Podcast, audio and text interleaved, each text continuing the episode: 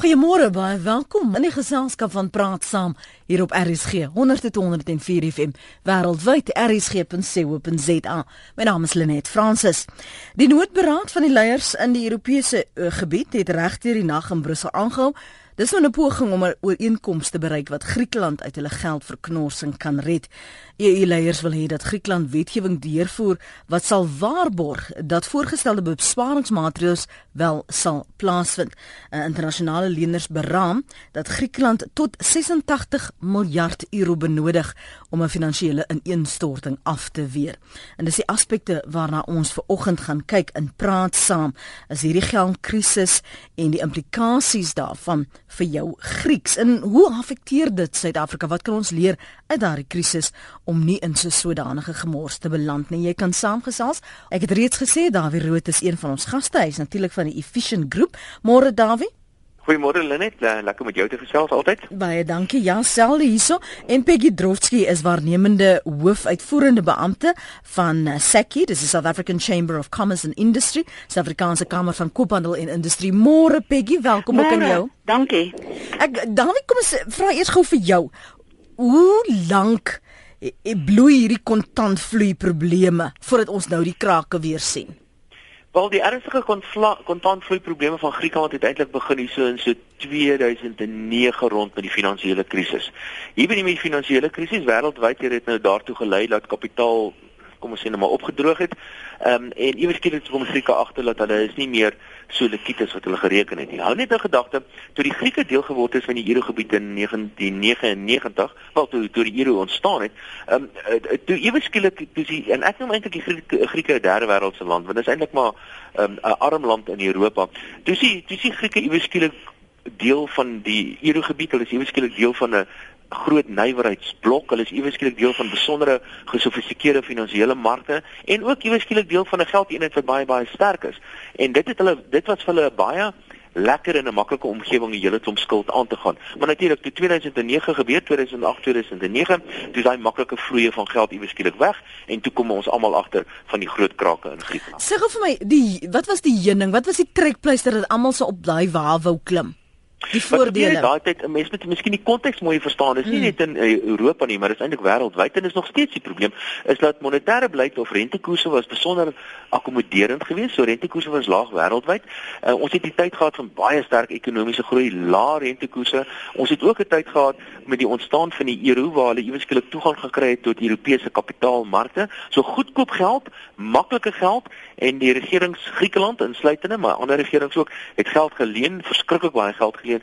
Die private sektor het vreeslike klomp geld geleen en toe eweskielik met die met die finansiële krisis, toe is die geld nie meer so beskikbaar nie en toe kom ons almal agter waar die moeilikheid nou eintlik is. Maar dit is 'n besondere lekker en 'n gemaklike makro-ekonomiese omgewing wat onder andere ingesluit het baie lae rentekoerse en dit is net maar so as rentekoerse laag is, dan raak mense baie uh verlei word mense maklik mm. verlei om te veel geld te leen. Maar dan wie hoekom het dit hulle so erg geraak? Ons het gesien daar was probleme ook in Ierland op 'n kol. Waarom bloei uh, Griekeland veral so as ons dit hierdie ekonomiese resessie ons almal so getref het?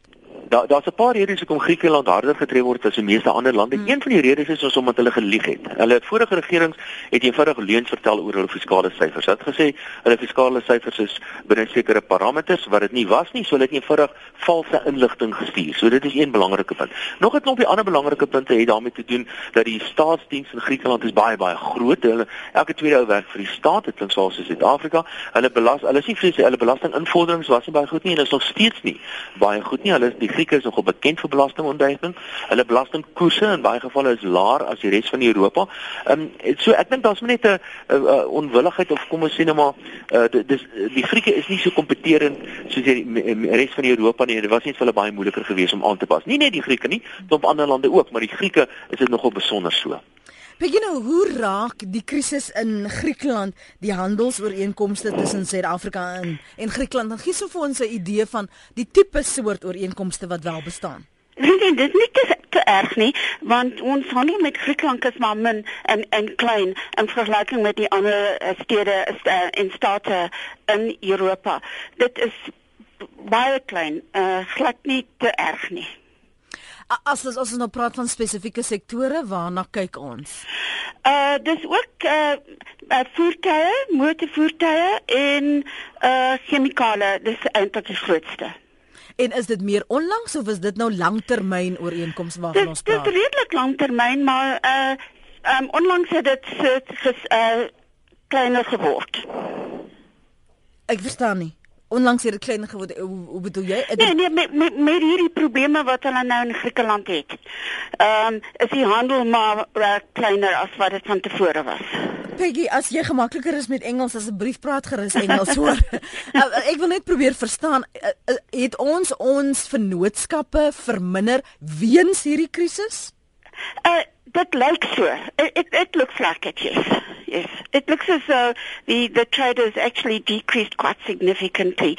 Although the um, stats indicate something greater, but in in comparison with the other states in um, Europe, it is very, it is relatively small. En en het ons nog altyd 'n goeie vennootskap wel gehad, nie net 'n handelsooreenkoms nie. Ja, ja. Yeah, we, we have had a good relationship with them over the, the last decades or so, um, from a trade and services perspective. As ons nou sekere um sektore if we had to um highlight some of the sectors which are the more valuable trade agreements in place for South Africa. Um uh, meaning the more valuable trade agreements we we do have a trade agreement with the EU um, and obviously Greece is part of that. So um, we do have that um, EU trade um, agreement, which does include Greece, but the actual um, interaction with Greece has actually been very small compared with the other main trading partners that we've got in Europe. And any tourism agreements? Are, we regular visitors to to uh, Greece? Not not that great. No, not. Um, our, our main tourism areas, if you have a look at the EU, are the um, the traditional um, countries, uh, France, um, Germany, those countries. Mm. Dan wie kom ons praat gou oor oor al die ander aspekte wat jy het gesê daar is sekere goed wat hulle verkeerd gedoen het soos byvoorbeeld belastingontduiking uh, ook dat die feit dat hulle so baie staatsdienswerkers het vir wie hulle moet betaal. Hier is nou hierdie week hoeka die week wat baie van hierdie staatsdienswerkers moet nou betaal word en daar is nou net nie geld nie. Nou waarvoor soek hulle nou nog geld en watter waarborge word daar nou verwag wat hulle moet uh, gee voor daardie biljoene oorweeg word Lenet, ek dink ek moet miskien net ietsie duidelik maak en ons kan miskien oor gesels as jy sou wou, maar ek dink as mens kyk na die Europese lande, Griekeland is 'n goeie voorbeeld, dan is dit belangrik om alwe onderskeid te tref tussen hulle bankstelsel uh en hulle fiskale owerhede, met ander woorde die regering. Want nou die twee goeders word so bietjie op 'n ander manier hanteer. In die geval van die bankstelsel is die Europese sentrale bank baie betrokke. Uh natuurlik is die sentrale bank by die ander plek ook betrokke, maar die twee goed word so 'n bietjie anders hanteer. Goed, wat is nou waar waarvoor het hulle die geld nou nodig? Hulle het 'n hier in die omgewing van so 80 miljard euros op hierdie stadium nodig. Dit is 'n verskriklike klomp geld wat die wat die Grieke nou nodig het en hulle het hierdie geld nodig hoofsaaklik om 'n klomp skuld wat die Grieke aangegaan het en wat nou al reeds afbetaal moes geword het of wat al reeds betaal moes geword het. Veral 'n skuld aan aan die internasionale monetaire fonds, maar ook aan die Europese Unie, um, en natuurlik ook aan die Europese sentrale bank. Dis skuld wat die Grieke aan hulle skuld. Hulle het nie die geld om daardie skuld te betaal nie en al die geld nodig om daai skuld te betaal maar ook 'n hele klomp ander skuld want tot nou enige regering dit sluit Suid-Afrika ook in het 'n hele klomp skuld wat deurlopend rol. Ons noem dit rol. So skuld verval vandag en dan vervang jy dit met ander skuld, byvoorbeeld tipies. Mm. Nou as jy nie die geld het jy met skuld af of wel uh, as jy nie geld het om die skuld af te los nie, dan leen jy gewoonlik meer in die mark. Maar in die geval van die Grieke uh, is hulle nie baie kredietwaardig nie en mense wil nie aan hulle geld leen nie. En daarom is hulle afhanklik van die sogenaamde trojke vir finansiering. So in die eerste plek moet hulle hulle skuld afbetaal en 'n klomp van die skuld moes hulle al reeds afbetaal het en behalwe dit het hulle natuurlik ook nodig om 'n klomp gewone uitgawes soos salarisse en goed wat Jan nou al reeds na verwys het mm. natuurlik te finansier. Ons gaan net nou 'n bietjie uh, meer indringend kyk na die ja. implikasies daarvan. Mike is op die lyn, praat saam Mike môre. Môre net ek wil net vanaand vir daai vra as jy in leuke taal vir ons gewone mense kan sê wat ek nie se kan verstaan nie is hoekom die hele wêreld se aandelebeurse geraak word deur die ekonomie van die skaal van Griekeland. Liewe aarde, soos dat mense maar die goed optel, is dit amper weglaatbaar klein. Hoekom raak dit die hele wêreld se aandelebeurse? Hmm. Dankie Mike. Ons luister uh, Dawie. Kan dit begin? Ja, ek dink dis 'n uitstekende vraag, Mike. Mm. Uh en almal vra die vraag. Dit is eenvoudig dit werk as volg. Hierso te doen net 'n trekkie terug miskien. Griekeland is 'n deel van die Europese gebied. Ek het net nou genoem dat hulle dat hulle gebruik die euro as 'n geldeenheid vir hulle vir die hele uh, groep lande daar en hulle banke gebruik natuurlik ook die euro. Dit is die geldeenheid van die Europeërs. Dit is nie die geldeenheid van die Grieke nie. Wat ek daarmee bedoel is anders as in die geval van sê nou byvoorbeeld Suid-Afrika waar ons ons eie rande kan letterlik maak, die Suid-Afrikaanse Reservebank, is die uh, Grieke het al nie daai luukse nie. Hulle is afhanklik van die Europese sentrale bank. Nou die bankstelsel, ons het gesien hierdie bankstelsel in Griekeland is die afgelope 2 weke toe en die rede hoekom die bankstelsel toe toe is want almal het na die banke toe gehardloop en hulle geld uit die banke euros uit die banke onttrek. Hou eerder die kontant onder jou bed of plaas dit oor na 'n bank toe in 'n ander land en in die proses het die banke net eenvoudig nie meer geld gehad in in Griekeland nie. En dit is die rede hoekom hulle dan nou die banke toegemaak het en kapitaalbeheer regulasies en dis meer in Griekeland ehm um, uh, so uh, aangekondig het maar wat kan gebeur sê nou maar almal hol nou net soos wat hulle nou gedoen het na Griekeland en hulle probeer hulle geld onttrek en daar is die moontlikheid dat sê nou maar Spanje en onthou Spanje is ook diep in die moeilikheid mm. sê nou maar die Spanjaarde mag dalk dan ook die eurogebied verlaat. Dan gaan almal storm na die Spaanse banke toe en hulle gaan al hul geld uit die Spaanse banke onttrek.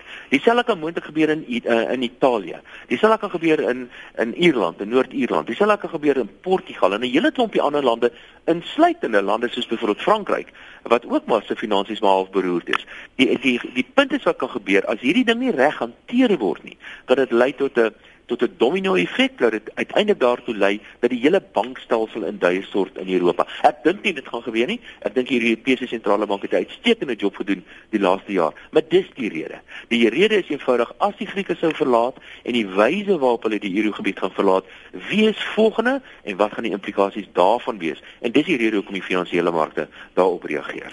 Maar toe Zimbabwe nou 'n geldkrisis gehad het 'n paar jaar gelede, toe gaan druk hulle net miljoene.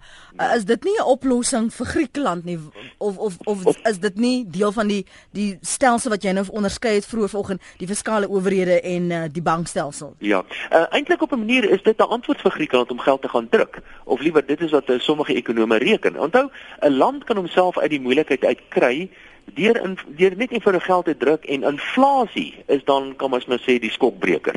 Nou daai leekse is nie vir die Grieke beskikbaar nie, eenvoudig omdat hulle nie beheer het oor die euro nie. Hulle is deel van die groep en die euro word beheer deur 'n onafhanklike sentrale bank, die Europese sentrale bank.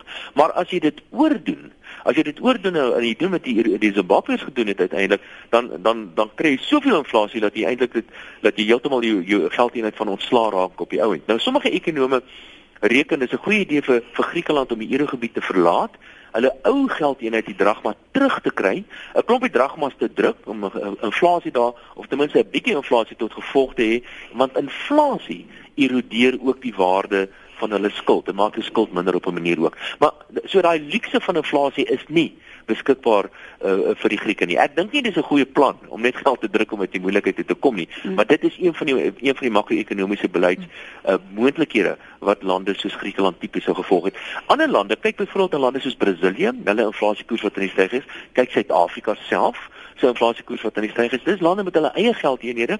Hulle gaan ook ekonomies deur 'n moeilike tyd en een van die maniere om swaar vir ekonomiese moeilikheid weg te steek is om agter 'n gordyn van inflasie weg te kruip. En op 'n mate op 'n mate is dit wat ons in Suid-Afrika ook doen. Uh, Peggy, iets wat jy wil byvoeg? Ja. Gaan gerus voort. Uh, ek wil net sê ons moet net seker maak dat ons nie dieselfde pad loop nie hier in uh, Suid-Afrika. Hoe hoe doen ons dit? Uh on, on, ons moet net uh, ek weet nie. Ek weet nie. Ek is nie ekonom nie en Dawie kan uh waarskynlik iets beters byvoeg as dit, maar ons moet net seker maak dat nie dieselfde pad loop nie. Wat wat is die volgens julle binne die ehm um, industrie, dis die Suid-Afrikaanse Kamer van Koophandel en Industrie, die die waarskuwing tekens waar waarop ons moet let om te verhoed dat ons dieselfde pad loop? Dit dit is eintlik met die tripartite uh, free trade agreement wat ons nou onlangs geteken het. Dis eintlik 'n groot uh, uh, getal uh, state wat hy uh, daarbey betrokke is. En dit is vir ons 'n uh, bekommernis en dis nou baie nuut, mm. maar ons moet net seker maak dat nie dieselfde foute maak nie. if as jy sê bekommernis in what areas specifically do you want to highlight that are points of concern or that we should be careful or wary of? Well, we need to have a look at what has happened in the whole of Europe and in the Eurozone and just make sure that we don't go along the same route where we um, go into greater debt that some of the countries that are involved that perhaps might be weaker than the majority ones mm. are putting us in the same position within the tripartite agreement. Kom ons hoor gou wat het Pieter en Ina op die hart. Pieter, dankie vir die aanhou praat saam. Ek is nou so bang ek wil vir Dawie net vra maar maar uh, ek is bang dat julle dalk nou terwyl my radio af was uh, uh, hierdie uh, vraag van my beantwoord het. My vraag is net weer uh, ons lidmaatskap by die BRICS lande. En dit is ek het nou eendag sommer so 'n kort beriggie gehoor dat daar 'n moontlikheid is dat die BRICS lande hulle eie geldeenheid sal hê. En dit beteken Suid-Afrika sal tot 10 sê vir die rand. Maar hoe sal dit ons raak in Suid-Afrika as ons lidmaatskap van die uh, uh, BRICS lande ons eie geldeenheid sal hê? Goed. Dankie Pieter. Nee, ons het nog nie die bespreek. Ek gee vir jou kans om by die radio uit te kom, hoor. Goed. Dankie Pieter. Dis Pieter, ek gaan vir hom geleentheid gee om uh, by die radio uit te kom as jy eers nou eers by ons aansluit. Goeiemôre, welkom. Dis nou 23 minute oor 8. Ons praat nog met so vir 'n rukkie met uh, Peggy Drotsky. Sy is waarnemende hoof uitvoerende beampte by die Suid-Afrikaanse Kamer van Koophandel en Industrie. Dawie Rood bly by ons tot so knap voor 9. Hy is natuurlik by die Efficient Groep. Ons praat oor al hierdie ehm um, wat sal 'n mens nou sê? Die aannames, die persepsies, die werklikhede van die Griekse geldverknorsing. Hulle vra nou vir meer geld. Ons praat hierso meer as 'n 80 miljard euro wat hulle benodig om hulle van 'n finansiële ineenstorting te red en daar gee vir ons perspektief oor waarvan waarop ons bedag moet wees. En Pieter het nou sopas verwys na BRICS. Uh, ons het gesien wat in uh, China gebeur het verlede week um, met die bekommernisse wat dit um, die Engelse praat van flag, die rooi ligte wat dit laat flikker het vir ons woordelik ons posisie Dawie. Ja, weet julle net ek moet miskien net iets sê oor die Europese en die Griekse drama wat nou besig is om homself af te speel. Vir 'n ekonom nou is dit absoluut die wonderlikste wêreld om in te lewe vandag want daar word soveel ekonomiese eksperimente probeer in Europa en allerlei teorieë wat ons gehad het word nou op die proef gestel het om te kyk wat is nou die ding wat werk en wat is nie die goed wat nie werk nie. Mm. maar om terug te keer na Pieter se se vraag te oor 'n BRICS geldeenheid ek het nog nie gehoor van 'n BRICS geldeenheid nie uh, of of vir so iets op beplan nie. Ek dink nie ons sal so iets op hierdie stadium beplan nie wat ek veel eerder wat ek sekerlik ten gunste sal wees is miskien 'n geldeenheid vir Afrika. Onthou nou, die belangrike deel van 'n geldeenheid is nie wie almal lede is van die geldeenheid nie, maar wie is in beheer van die geldeenheid. Nou, gaan weer terug na die Griekse situasie. Wie is almal lede van hierdie van die van die euro? En daar's 'n klomp lande. Dis natuurlik Spanje en Griekeland en en en Griekeland, ag, die Duitsers self en 'n hele klomp ander lande. Almal is deel van hierdie klub, die euro gebied, maar die ouens wat in beheer is van die euro is die Europese sentrale bank en is 'n onafhanklike bank. En die Europese sentrale bank sal probeer die hele tyd om verantwoordelik op te tree. Nou as jy die beheer van die euro oorgelaat het aan die Grieke, is ek beveel die euro vandag baie minder werd as wat dit in werklikheid is. Maar geld net vir BRICS, dit is sekerlik nie onmoontlik nie. Ek meen dit is prakties kan dit uitgevoer word en kan dit gedoen word, maar ek dink die lande is bitter ver van mekaar af voor ons daarby is.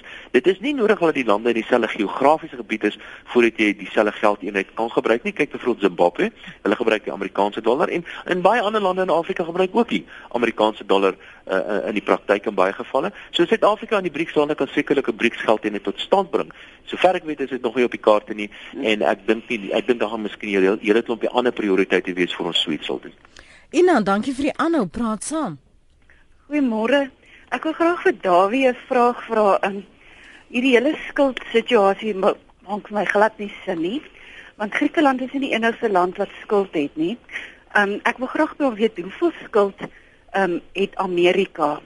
Sover ek weet is dit 'n uh, hele paar biljoene rand, 8 dollar. En hoe kry hulle dit reg om al daai geld te leen uh, op 'n jaarlikse basis en hulle self so te bemagtig dat hulle die magtigste moondheid amper in die wêreld is, maar hulle skuld biljoene en hulle kom daar daarmee weg, maar Griekeland, ehm um, jy weet, okay, dis nou 'n klein landjie in vergelyking met Amerika, maar hoe kry Amerika dit reg om al daai geld altyd te leen en daarmee weg te kom?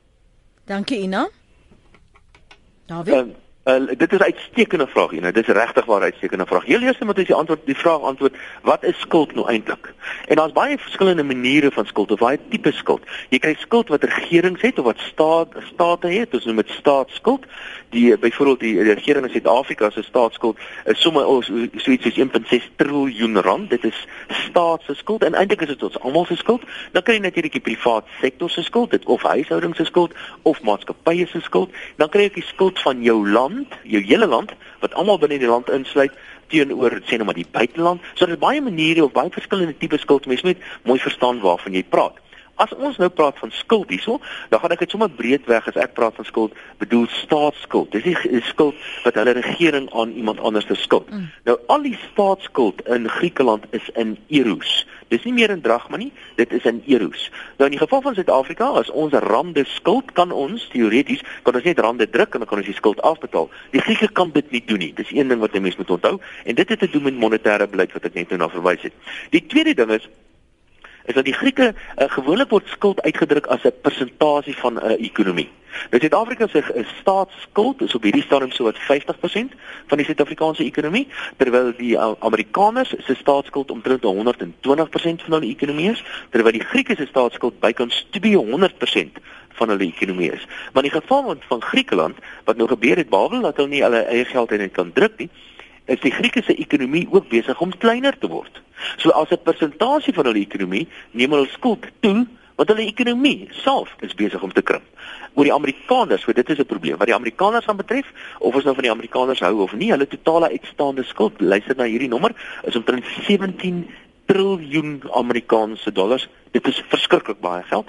Hulle het geweldig baie geld, uh, skuld, maar hulle het die hulle het die mag om hulle eie geld die dollar te druk en die realiteit is of ons van die Amerikaners hou of nie, hulle geldeenheid die dollar is eintlik die wêreld se geldeenheid. En dit gee hulle 'n ongelooflike sterk posisie uh om om 'n uh, finansiële posisie en ekonomiese posisie omdat hulle die grootste ekonomie in die wêreld is en omdat hulle hulle eie geldeenheid kan druk, kan hulle amper doen wat hulle wil. Nie alles nie, maar hulle kan letterlik met moord wegkom sover en natuurlik op 'n stadium nie meer verder nie. Maar vir nou kan die Amerikaners basies doen wat hulle wil met die krisis daar in in in in Griekeland Peggy is daar 'n manier hoe ons kan voordeel trek kan ons die situasie uitbuit uh ek is nie bewus van enige uh manier om dit, mm. om dit te doen nie glad nie Peggy, mm. Peggy, ek wil vir jou dankie sê vir jou beskikbaarheid vanoggend. Ek weet jou tyd is beperk. Um much appreciated. Presies. Dit was uh, Peggy Drotsky, sy is waarnemende hoofuitvoerende beampte van die South African Chamber of Commerce and Industry, Suid-Afrikaanse Kamer van Koophandel en Industrie. Ek sien sommige van julle is op hierdie vroeë maandagooggend op julle stukke spitsvondig. Een sê Griekeland moet maar saam met Eskom gaan leen by die nuwe bank um, vir geld. Um, David Rood is nog met ons. Kom ons hoor wat het Jacques op die hart en dan gaan ons na die res van julle SMS'e. Dankie vir die inbel. Jacques, maak jou punt. Môre. Ehm Ek het dit al baie gesê, ek wil dit net graag herhaal, uh dat daar is geen verskil tussen 'n individu se ekonomie in die land of die wêreld se nie. Dis net die grootte wat wat verskil. So die dit ons voeg net klein uh individue saam. As jy self begin ons geld, as jy daai skuld het, um en jy gaan bank toe, die bank gaan nie vir jou weer leen nie of hy gaan vir jou sê luister jy moet dan nou plan maak hier uh sekere goed in plek sit. Die Grieke wil dit natuurlik nie doen nie. Hulle wil lekker lewe. Ehm um, en hulle betaal nie terug nie. So iewers moet daai skuld terugbetaal word. Dis ook soos Vrydag se program. Dis die mense is nou baie opgewonde oor daai eh uh, bevele. Daai skuld staan nog steeds daar. Skuld verdwyn nie. Ehm um, die rede hoekom dit Ierland uh, suksesvol was en hulle herstel en hoekom Amerika so goed doen uh en ander lande in die wêreld, China en so meer is hulle produseer. Ons het ook uh Suid-Afrika het groot probleme met sy produksie. Sy produksie het geweldig gedaal ons produseer nie ons voer nie meer gedek genoeg uit nie. Dis ook hoekom ons probleme kry op ons betalingsbalans. Daai is die dinge wat ons moet dophou. Ons kan nie net eenvoudig leen leen jy mag nie geld leen as jy dit produktief gaan aanwend. Met ander woorde jy investeer dit jy bou 'n huis of jy doen iets uh, wat jy jou geld gaan terugkry. Dis jou Jacques se mening daardie dankie vir die aanhou Johan Hallo. Ja, ons luister Johan, praat saam. Môre Lenet, môre Dawie. Ek het 'n vraagie vir Dawie. Hier is 'n paar uh, takke van bank van Athena Bank of Athens in, in Suid-Afrika. Ek sou graag net wil weet uh, hoe raak dit die kliënte hier in Suid-Afrika? Ek luister graag by die radio. Baie dankie. Ek raak sommer opgewonde want dit is ook iets waaroor ek wonder. Dawie, hoe nou? Ja ja, eh, ek het die laaste inbeller se naam nie gehoor nie. Uh Johan. Johan. Johan, um, ja, uh, baie goeie uh baie goeie vraag weer keer. Ek kan miskien net aanvul wat by Jacques ook gesê het, uh, wat wat die Grieke betref, ek het so vermoed dat die Grieke so diep in die skuld dat hulle in elk geval nie al hulle skuld gaan terugbetaal nie. Hulle het al klomp van die skuld van die Grieke is al reeds afgeskryf, met ander woorde iemand anderster het 'n verlies gevat en ek het so 'n idee in die toekoms gaan daar nog verdere skuld van die Grieke afgeskryf word. Of hulle nou deel van die euro bly en of hulle nou die eurogebied gaan verlaat. Wat die bank van Athene aanbetref, die bank van Athene is 'n is 'n bank wat in Suid-Afrika geregistreer is by die Suid-Afrikaanse Reservebank. Die uh, Suid-Afrikaanse Reservebank uh, se toes 'n uh, bank toesighoudingsafdeling is onder andere verantwoordelik vir al die banke in Suid-Afrika.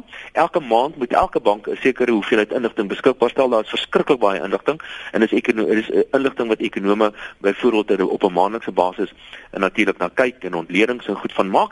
Uh, en uh, die bank van Athene in Suid-Afrika werk met rande. Hulle werk nie met dollars nie. Natuurlik kan hulle dollars inbring, sien nou maar van Griekeland af, maar bring hulle die dollar na die Suid-Afrikaanse Reservebank toe en die Reservebank gee dan vir hulle rande in ruil byvoorbeeld. Maar die bank van Athene in Suid-Afrika soos enige ander bank is behoorlik gekapitaliseer onder toesig van die Suid-Afrikaanse Reservebank en ek is seker daar's geen probleme by die bank van Athene in Suid-Afrika nie. Ons kan nou kyk na die waarborge wat gevra word, die voorgestelde besparingsmaatreëls, maar van die luisteraars se SMS'e is nogal belangrik hierso. Daar wie een wat wil weet, wat is Griekland se hoofeinkomste dan buiten toerisme? Wat voer hulle byvoorbeeld uit? Wel dis die probleem met die Grieke en omtrent niks nie. Hulle klomp olywe, hulle het nie werklik waar nywerhede om van om van kennis te neem nie. Daar's nie veel ander landbouaktiwiteite nie. Toerisme is by verre die grootste uh, uitvoerproduk vir die vir die Grieke en dit is deel van die probleem van die Grieke. Die Grieke kan nie kompeteer met lande soos byvoorbeeld die die Duitsers nie en van die sogenaamde Noord-Europese lande nie omdat hulle nie die die die industriële basis het uh, wat daai groot nywerheidslande het. En daarom sê baie mense, baie ekonome sê dat Griekeland mos eintlik nooit gewees het van die deel gewees het van die Eurogebied nie omdat hulle hulle ekonomie glad nie, nie met lande soos byvoorbeeld die Duitsers kan kompeteer nie. Ek dink nie dis 'n geldige punt nie, maar ek is bevrees dis heeltemal korrek. Die Grieke het nie veel uitvoerproduk nie, dis maar klein ekonomie. Hoe help dit Griekeland om hul inwoners tot 60 euro per dag te beperk?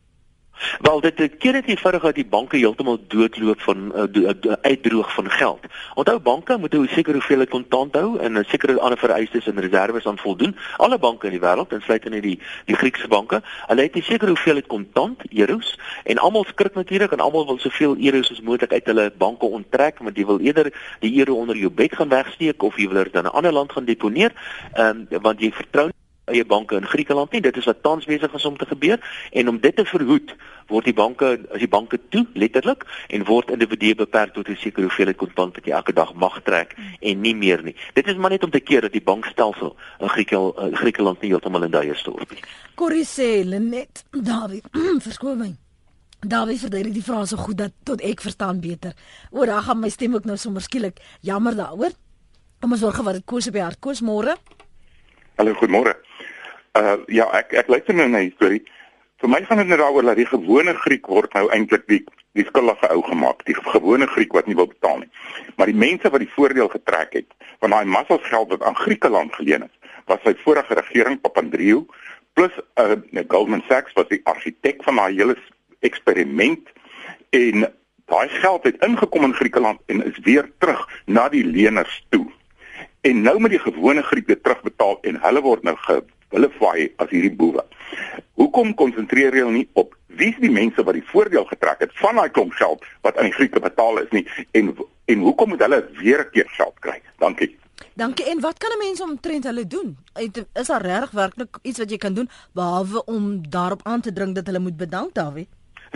Wel koes, ek stem jou saam op 'n manier, maar miskien stem ek ook nie saam met jou nie, want die realiteit is is dat die Grieke die individu eh, die het in die verlede gestem vir daai politici wat hulle daar gehad het. En die Grieke in die verlede, ehm um, hulle het ook maar gestem vir politici wat 'n reuse groot salarisse betaal het vir hulle staatsamptenare. En hulle het gestem vir politici wat gelieg het uh, oor hulle syfers. Dit is eintlik en dit is die verantwoordelikheid wat enige iemand het in 'n demokrasie. As jy as jy vir 'n swak regering stem, dan gaan dan gaan jou sterk slaag kry. So onthou dit maar net, dit is wat nou besig met die Grieke te gebeur. Maar wat sekerlik gebeur het wat ook waar is, daar was ouens groot banke gewees wat na Griekeland toe gekom het en allerlei skuldinstrumente baie maklik uh, beskikbaar gestel het aan die Griekse regering en dit vir hulle maklik gemaak het om geld te leen. En toe dan toe die skuld skuldkrisis nou uiteindelik plaasvind, toe het hulle nou lenings gekry die Grieke en baie van die ouens wat die van die banke wat die geld aan die Grieke geleen het, het eers hulle geld gekry en hulle het natuurlik nou nie noodwendig 'n verlies gemaak uh, as gevolg van die lenings aan Griekeland nie, maar baie van hulle het wel. So ek ek dink dit is so bietjie eensaidig om te sê dit is net die groot banke se skuld of dit is net die vorige regering se skuld. Ek dink dit is die Grieke se skuld. En dit is 'n baie belangrike les vir ons in Suid-Afrika. Maak seker dat dat ek, ek, ek sê altyd politiek is hopeloos te belangrik om dit net aan politici oor te laat. Ja. Daar is nog 'n luisteraar, Peer van Heidelberg. Peer? Môre net, môre Dawie. Dawie, ek wil net weet, uh hoe na of hoe ver is ons van uh, 1989 Oktober 1989 toe die aandelemarke mekaar geval het hier in Suid-Afrika. Kyk hoe vinnig hierdie Chinese in mekaar gestort.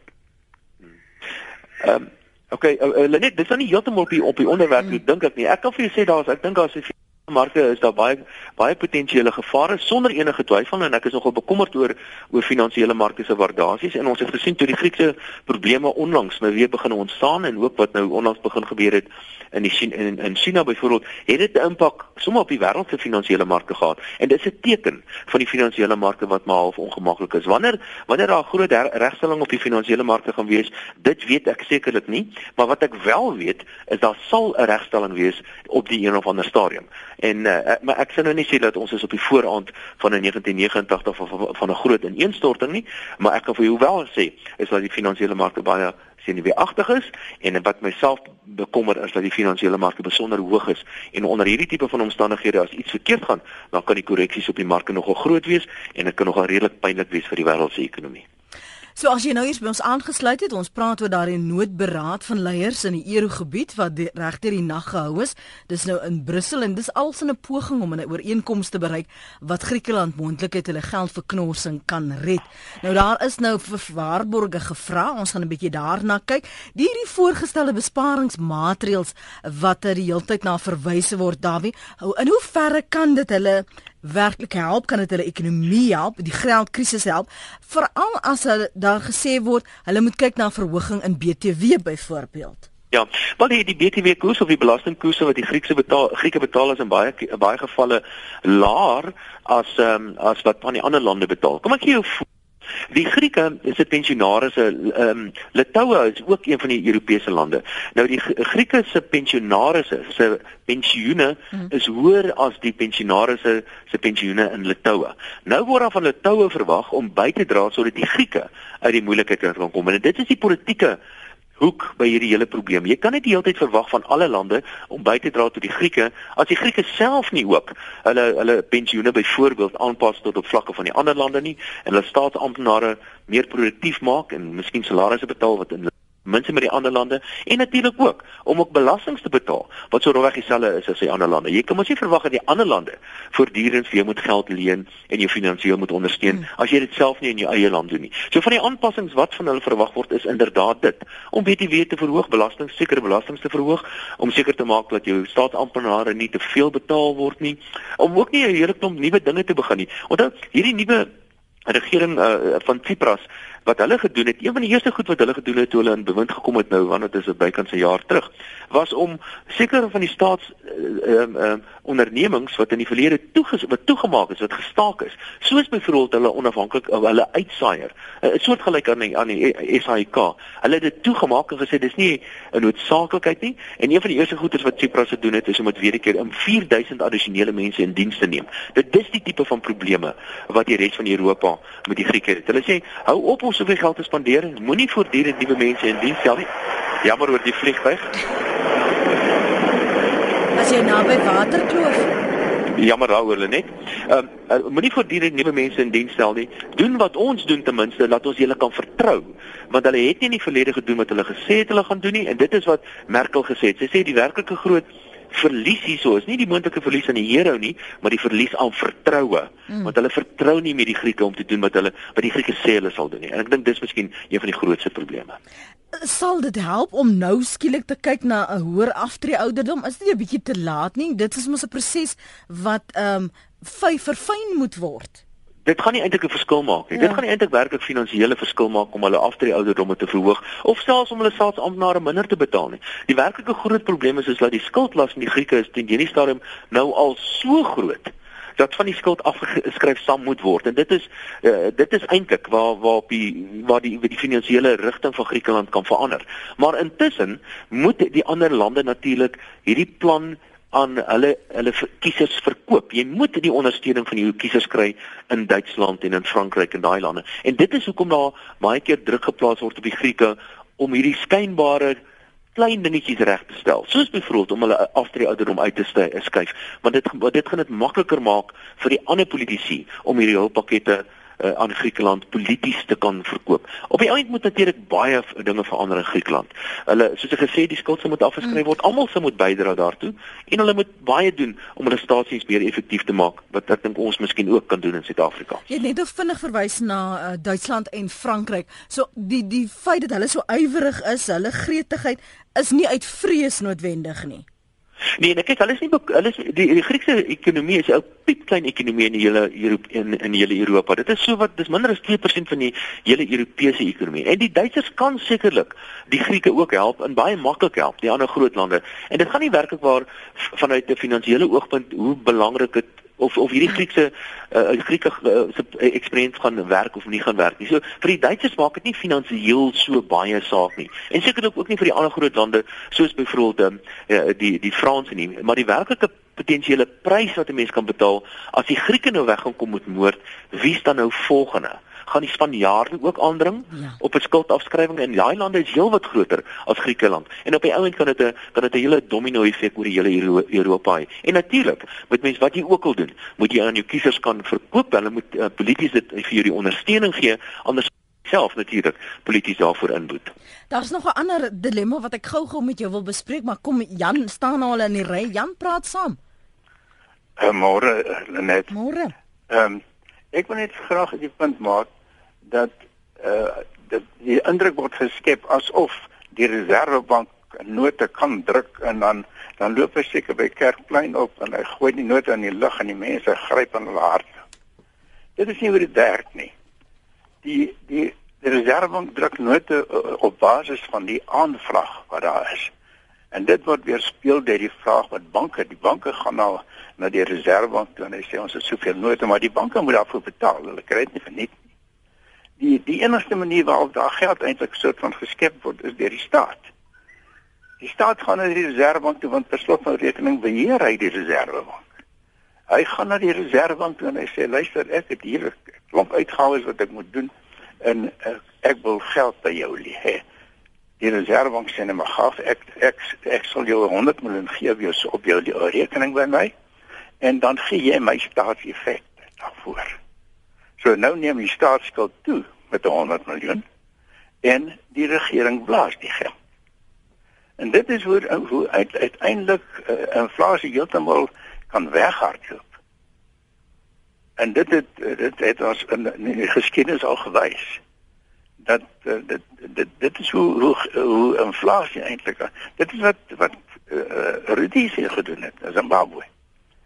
So ek wil net daai punt maak, jy weet, dis nie 'n kwessie dat die dat jy gaan na 'n bank toe of die reservebank kan jy druk vir jou om net te niks. En hierso en jy loop daarmee weg nie. Goed. Ja. Lenet? Ja, Dawie. Okay. Kan ek miskien vinnig reageer. Jan is natuurlik heeltemal korrek. Die reservebank druk nie net geld uit niks uit nie. Uh die werklike geldskepping en dit is nou 'n hele lang onderwerp hierdie. Skep skep uh, vind eintlik plaas in die privaat sektor tussen banke en tussen leners. Maar die belangrike punt wat ek dink Jan hier gemaak het is dat die die in die geval van Suid-Afrika gaan nie via sekere kanale gaan die Suid-Afrikaanse regering hulle druk staatseffekte en hulle vat die staatseffekte wel nou nie direk nie, maar deur sekere kanale na die Reservebank en die Reservebank gee vir hulle geld. Dit werk presies dieselfde in Europa. Die uh, sekere lande, wel al die lande in Europa kan staatseffekte of staatsskuld bedruk, die Grieke ook. Hulle kan hierdie geld dan vat na die Europese sentrale bank toe om geld te kry. Die probleem is, die Europese sentrale bank wil nie meer hulle skuld hê nie, reeds omdat hulle skuld afgegradeer is. So dit is een van die maniere of een van die redes hoekom die Grieke afgesny is uh, van hulle finansiële uh, bronne, onder andere geld te leen by die Europese sentrale bank, eenvoudig oor die kwaliteit van hulle skuld uh, wat intussen uh, afgegradeer is. Johan van Kruersdorp praat saam. Ai goeiedag, David Lenet ek gaan my eie lê. Ek wil net uh die hele wêreld probleem voor die voete van die ryk mense plaas. Uh ek het gister in die koerant gelees dat daar's nou soveel en soveel meer miljonêers gewees. Hoe kan dit wees dat die miljonêers al hoe meer word, maar tussen die gewone ou op straat, hulle betaal vir al die sondes. Hulle die belasting word verhoog, hulle betaal dit. Hoe kan dit wees? Vir my is die die antwoord net greed. Die mense is te te greedy. Dit is hoekom ons wêreld in in so groot gemors is. Dankie vir die punt daarso. Is dit die ryk mense wat so gulsig is en hulle wil net meer hê of is dit die Bybel wat die waarheid nou voorspel het? Wel wel uh, uh, wel wat die Grieke aanbetref, die hele klomp ryk mense het nie belasting betaal wat hulle moes betaal het in Griekeland en dis is hoekom hulle nie belasting inkomste het nie. Maar jou ander opmerking uh Johan oor ryk mense, ek verskil jong. Um, ek dink ryk mense wil die realiteit is as jy kyk nou, ek weet weet nou nie wie jy reken ryk is nie, maar die hoë inkomste mense betaal baie baie meer inkomstebelasting byvoorbeeld en allerlei ander belastings in Suid-Afrika en in die res van die wêreld as ander mense en ek wil die punt maak wat ons eintlik nodig het in Suid-Afrika wat ons eintlik nodig het in die hele wêreld is meer ryk mense want die enigste manier hoe ons minder arme mense kan kry is deur meer ryk mense te kry. Ek wil gou terugkom na eh, die persepsie wat daar by sommige ook bestaan en en ek wil vra hoe waar is dit dat Griekeland bietjie traag is, knorrig is om hierdie hulppakkette te aanvaar want hulle soek eintlik 'n oplossing. Sonder twyfel. Dit is deel van die probleem. Dit is deel van die politieke probleem sonder twyfel. Ons weet nou alreeds dat die vorige spul gelieg het oor hulle syfers en selfs die die regering net voor Tsipras, hulle het ook maar so 'n bietjie wel ekonomiese weg gegaan met die waarheid. Hulle het nie al die aanpassings gedoen wat hulle gesê het hulle gaan doen nie. En selfs hierdie Tsipras regering, hulle het ook soos ek net alreeds genoem het, 'n klomp uitgawes aangegaan wat hulle nie veronderstel was om aan te gaan nie. So nee, ek is bevrees dit is dit is nie baie maklik uh, om altyd die Grieke te glo nie en dit een van die vereistes wat deur die trojka nou verwag word. Die trojka is hier Europese Unie, die Europese Sentrale Bank en die Internasionale Monetaire Fonds. Daai drie staan bekend as die Trojka. En een van die vereistes van die Trojka is dat ons moet op 'n of ander manier moet ons nou die vertrouensbreuk tussen die Trojka en die Grieke herstel op 'n of ander manier, want die geskiedenis wys dat jy kan nie eintlik die Grieke vreeslik baie vertrou nie. Gerrit tweet hierson. Hy sê want dis 'n aanduiding van hoe hoe gaan ons nou so 'n soortgelyke krisis afweer. Hy sê deur weg te bly van EU en IMF die internasionale monetaire fonds is dit werkbaar? Wel, wel ons is nie deel van die Europese Unie nie en ek sê ek sou graag wou gehad het dat ons deel word van die is dit van die Europese Unie want die die, die dissipline. Kyk hierdie wonderlike dissipline word nou op die Grieke geplaas word byvoorbeeld. Is dat hulle moet dis nou reg of weg vir die Grieke en glo my hulle gaan hulle bes doen om meer gedissiplineerd te raak alhoewel dit maar gesukkel is om hulle te dissiplineer. En dit is 'n goeie idee om weg te bly van die internasionale monetaire fonds af want die internasionale as jy soontoe moet gaan dan beteken dit jy staan so diep in die moeilikheid in jou eie ekonomie dat dit jou laaste opsie is om ernstig geld te gaan leen. Maar as ons kan deel word van die Europese Unie, dit sal ek bitter graag wil doen. Dit gaan baie druk plaas uh, op ons owerhede om die staatsfinansies baie beter te bestuur. En miskien moet ek net noem dat Suid-Afrika se staatsfinansies is nie naasby so erg soos die Grieke nie, ek het dit al reeds genoem, ja. maar ek is bevrees dit is besig om teen 'n baie vinnige tempo agteruit te gaan. 'n Laaste vraag van 'n luisteraar, wat is die lesse dan vir SA hier uit te leer?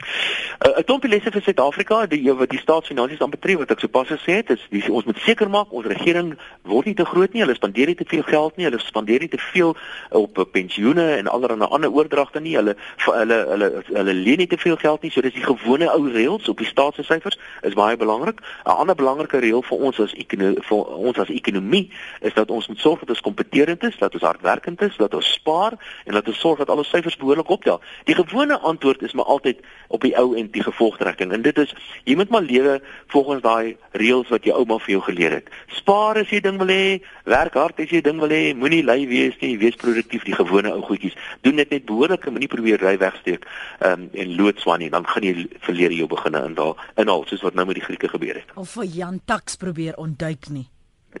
betaal, moet niks moet niks meer betaal as jy moet betaal nie, maar betaal die deel wat jy moet betaal. Dawie hier sê luisteraar, dankie Dawie vir jou absolute helder denke en insig wat on, aan ons oorgedra word. Dis Helen wat so dankbaar is. Dankie ook vir jou tyd vanoggend. Waardeer dit soos altyd Dawie. Lekker vir jou. Baie dankie Lenet, dit is wonderlik om met jou te gesels. Mooi bly. Dis Dawie Rood van die Efficient Groep. Kyk, ons verstaan die krisis nou veel beter. So as hulle nou sê dat die Grieke se banke is nog oop as ons nou uh, ook hoor waarom uh, van hierdie maatreëls besparingsmaatreëls hoër aftree ouderdom byvoorbeeld in Griekeland is, verstaan ons dit nou ten minste bietjie beter. Dankie vir daardie insig. Dankie ook aan Peggy Drotsky, waarnemende hoofuitvoerende beampte van uh, die Suid-Afrikaanse Kamer van Koophandel en Industrie. Onthou, jy is altyd welkom om die program af te laai as jy nie deernag kan luister nie. Dis gewoonlik so 1 uur in die oggend kan jy dit aflaai by rsg.co.za.